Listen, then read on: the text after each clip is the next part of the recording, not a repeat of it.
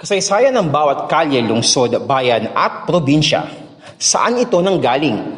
Kanino ito'y pinangalan? Ano ang mga naganap dito? Tunghayan ang mga literal na kwentong bayan dito lang sa GPS Podcast.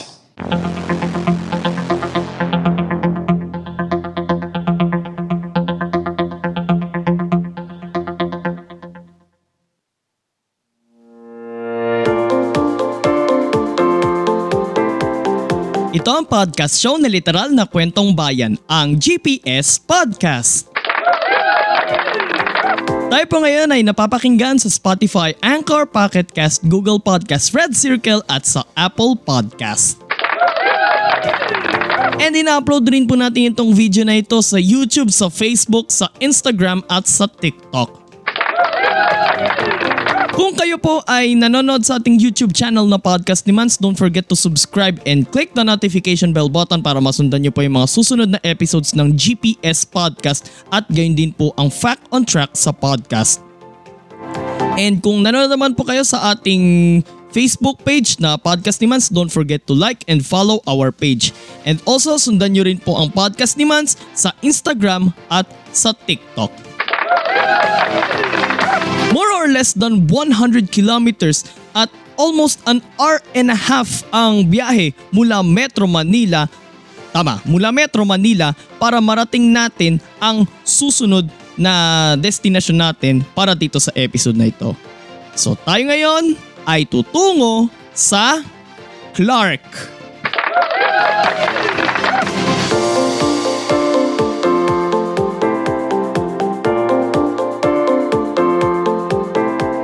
Ito ang GPS Podcast.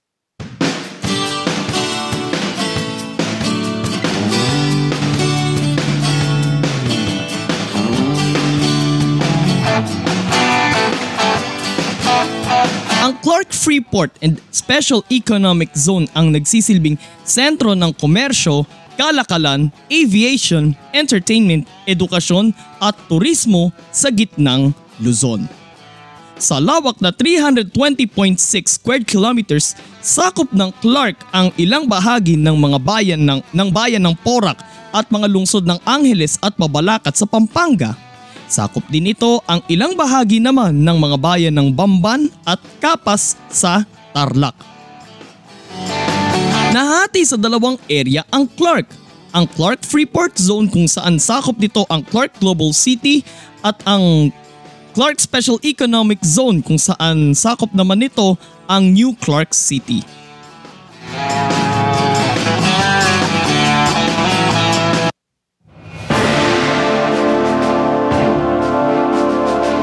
Bago maging isang Freeport Zone, isa muna itong airfield ng mga Amerikano. Bago pa nito, itinatag muna ito bilang Fort Stotzenberg noong 1902. Ang isang bahagi ng kuta ay naging aviation section ng Signal Corps ng US Army. Ito ay pinangalan ng Clark Field noong September 1919 mula kay Major Harold Clark ng US Army Signal Corps. 1930s nang simulan na itong landingan ng mga eroplano ng US Army Air Corps. Subalit hindi naman ito nakaligtas sa pambobomba ng mga Hapon noong December 8, 1941 ilang oras lang matapos bombahin ng mga Hapon ang Pearl Harbor sa Honolulu, Hawaii. Mula January 1942, kinontrol ng mga Hapon ang Clark Airfield hanggang sa mabawi ito ng mga Amerikano noong January 1945. Matapos ang digmaan, naging isa sa mga pangunahing airbase ng mga Amerikano sa Pilipinas ang Clark Air Base. Nagsilbi rin itong logistics hub ng mga Amerikano noong panahon ng Vietnam War. Noong July 1991, kapos sumang-ayon ang mga pamahalaan ng Pilipinas at Amerika sa isang panibagong kasunduan kaugnay ng pagpapalawig sa pag-list ng Clark Air Base at iba pang mga base militar ng Amerika sa Pilipinas. Ayon sa kasunduan, kailangang lisanin ng mga sundalong Amerikano ang Clark Air Base at ma-turn over ito sa pamahalaan ng Pilipinas sa taong 1992 habang ginagamit pa nila ang Subic Bay bilang naval base for the next 10 years. Subalit, no, subalit noong September 16, 1991, ibinasura ng Senado ng Pilipinas ang pagpapalawig sa Military Bases Agreement kung kaya't formal nang itinurn over ng pamahalaan ng Amerika ang Clark Air Base sa pamahalaan ng Pilipinas. Kasama rin yung iba pang base militar ng Amerika na nandito sa Pilipinas.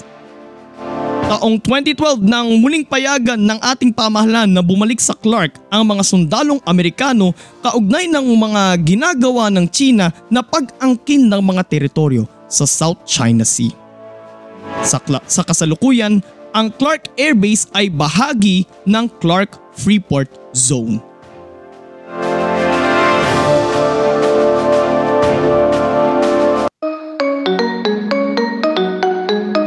Sa nilagdaang Republic Act No. 7227 o Basis Conversion and Development Act of 1992, pinapayagan ng Pangulo na maglabas ng kautosan na gawing Special Economic Zone ang dating military reservation sa Clark na sakop ng Porac, Angeles at Babalacat sa Pampanga at Kapas sa Tarlac. Sa batas ding ito, itinatag ang Basis Conversion and Development Authority o BCDA na mangangasiwas sa proseso ng conversion. Sa inilabas namang Proclamation No. 163 ni dating Pangulong Fidel Ramos noong April 3, 1993, dito naman nabuo ang Clark Special Economic Zone at ibinigay ang pamamahala nito sa BCDA. Dito rin itinatag ang Clark Development Corporation na isang subsidiary ng BCDA na siya namang titingin sa development ng Clark. Sa nilabas namang Proclamation No. 805 noong June 14, 1996, pinalawak pa ang Clark Special Economic Zone hanggang sa Sacobia area na bahagi naman ng Mabalacat sa Pampanga at bayan ng Bamban sa Tarlac. Dalawang araw naman ang lumipas, dito na binuksan ang Clark International Airport na noong 2003 ay pinalitan ni former President Gloria Macapagal Arroyo ang pangalan ng paliparan at isinunod ito sa pangalan ng kanyang ama na si dating Pangulong Diosdado Macapagal, ang Diosdado Macapagal International Airport. Pero ibinalik rin sa pangalang Clark International Airport taong 2012. Itinayo ito bilang isa sa mga pangunahing international airport sa bansa bukod pa sa Ninoy Aquino International Airport sa Metro Manila. March 10, 2006 nang ipit nang ipasailalim ni dating Pangulong Gloria Macapagal Arroyo ang Clark Special Economic Zone sa Philippine Economic Zone Authority o sa PEZA via Proclamation No. 1035. Dito ay binigyan ng tax exemptions ang mga kumpanyang nagnenegosyo sa loob ng Clark Special Economic Zone. Bago nito, una munang binawi ng Korte Suprema noong 2005 ang mga tax exemptions na ipinapataw sa Clark dahil sa dahil epektibo lamang ito noon sa Subic Economic Zone. So, kapag kasi ang negosyo ay nasa loob ng isang Freeport Zone or under siya ng PEZA, ang babayaran nitong tax ay mababa. So mga nasa 5% ang tax rate na babayaran niya. Tuloy tayo. Samantala, bahagi, ang bahagi naman ng dating Clark Air Base ay idineklara bilang isang Freeport Zone via Republic Act No. 9400 noong 2007, hiwalay mula sa Special Economic Zone. Noong November 2018 naman, ang Clark Freeport and Special Economic Zone ay hinati ng BCDA at Clark Development Corporation sa apat na major investment districts. Ang Clark Freeport Zone, ang Clark Global City, ang Clark International Airport at ang New Clark City. Ang paghahati ng Clark sa apat na districts ay bahagi ng inilunsad na programang Clark. It works like a dream.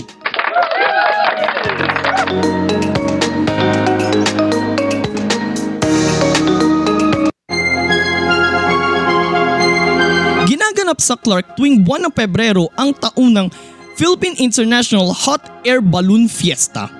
Dito nagkakatipon ang mga hot air balloon pilots mula sa iba't ibang bahagi ng mundo.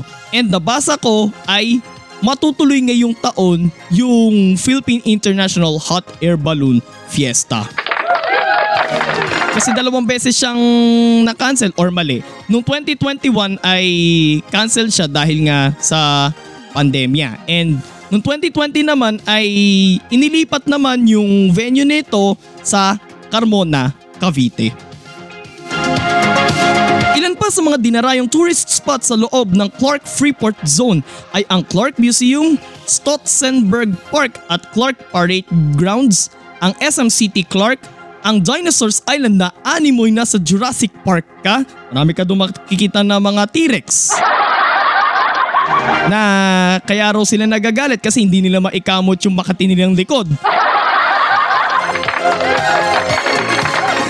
ang Mimosa Golf Course and Country Club, ang Aqua Planet na pinakamalaking water park sa buong Pilipinas, ang Nayong Pilipino na kung saan para mo nang nalibot ang buong bansa na dati ang location ng Nayong Pilipino. Nakapunta na ako dito when I was in grade 3 doon kami nag field trip noon eh ay matatagpuan siya sa pwesto ngayon ng Entertainment City. So tuloy tayo, saan pa ba? At ang Air Force City Park kung saan mababa ka sa mga nakadisplay na mga eroplano ang kasaysayan ng Philippine Air Force. Samantala, Matatagpuan sa New Clark City sa bahagi ng Kapas Tarlac ang New Clark City Sports Hub. Dito matatagpuan ang Athletic Stadium, Aquatic Center, Government res- Residences at ang Athletes Village. Ang mga facilities na ito ay ginamit ng mga sports venues noong ginanap dito sa Pilipinas ang ikatatlumpong Southeast Asian Games noong 2019.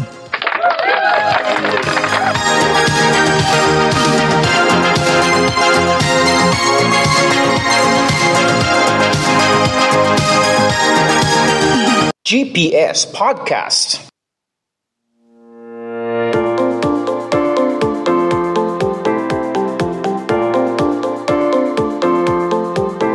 As a sports fan, pag naisip ko yung Clark, tatlong events yung naiisip ko eh.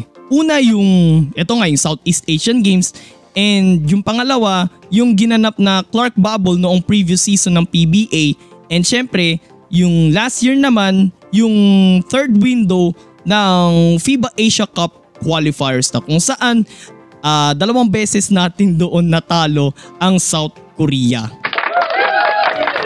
Oh, kasama na yung miracle shot nun ni ano ni SJ Belangel.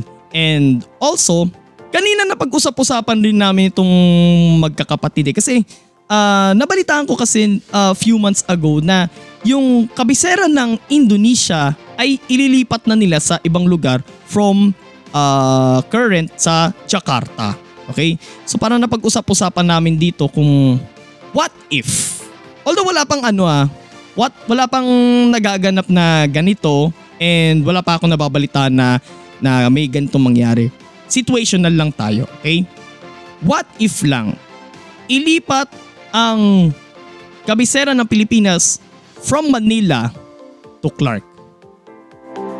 Hayaan ko kayo na sagutin yung tanong na yun mga kapodcast. Parang situational lang. What if ilipat yung kabisera ng Pilipinas sa Clark from Manila? Okay? Na sinimulan na yan ng, ano, eh, ng DOTR after nila mag-relocate. Nung una sa Mandaluyong yata sila noon, I guess, na ngayon ay matatagpuan na sila sa loob ng Clark Freeport Zone. Yung main office ngayon ng Department of Transportation. So, tanong ko lang sa inyo yan mga kapodcast and hayaan ko kayo na sagutin yan sa comment section sa ibaba sa mga nanonood sa YouTube at sa iba pang mga video platforms natin. And kung nagustuhan niyo po yung episode natin ngayon mga kapodcast, like, comment, share, and subscribe sa ating YouTube channel na Podcast ni Mans and don't forget to click the notification bell button. And also, i-like nyo rin po at i-follow ang ating Facebook page na Podcast ni Mans.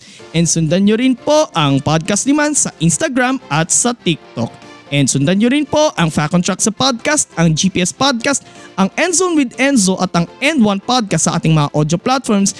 And follow me on my personal social media accounts sa Twitter at mans underscore F1995, sa Instagram at mans.95 underscore, sa Laika at mansf1995 and sa Kumu at podcast ni Mans. And every day, tuwing lunes hanggang biyernes, meron tayong FB Live ng Paligan ni Mans and tuwing Sabado sa Kumu alas 9 ng gabi. Ito po si Mans at ito ang podcast show na literal na kwentong bayan. At it- ito ang GPS Podcast. Muntikan na tayo. Tumatama na tayo sa Falcon Rock. Dito naman tayo nagkakamali. Ito ang podcast show na literal na kwentong bayan, ang GPS Podcast. God bless everyone, God bless the Philippines, purihin po ang Panginoon.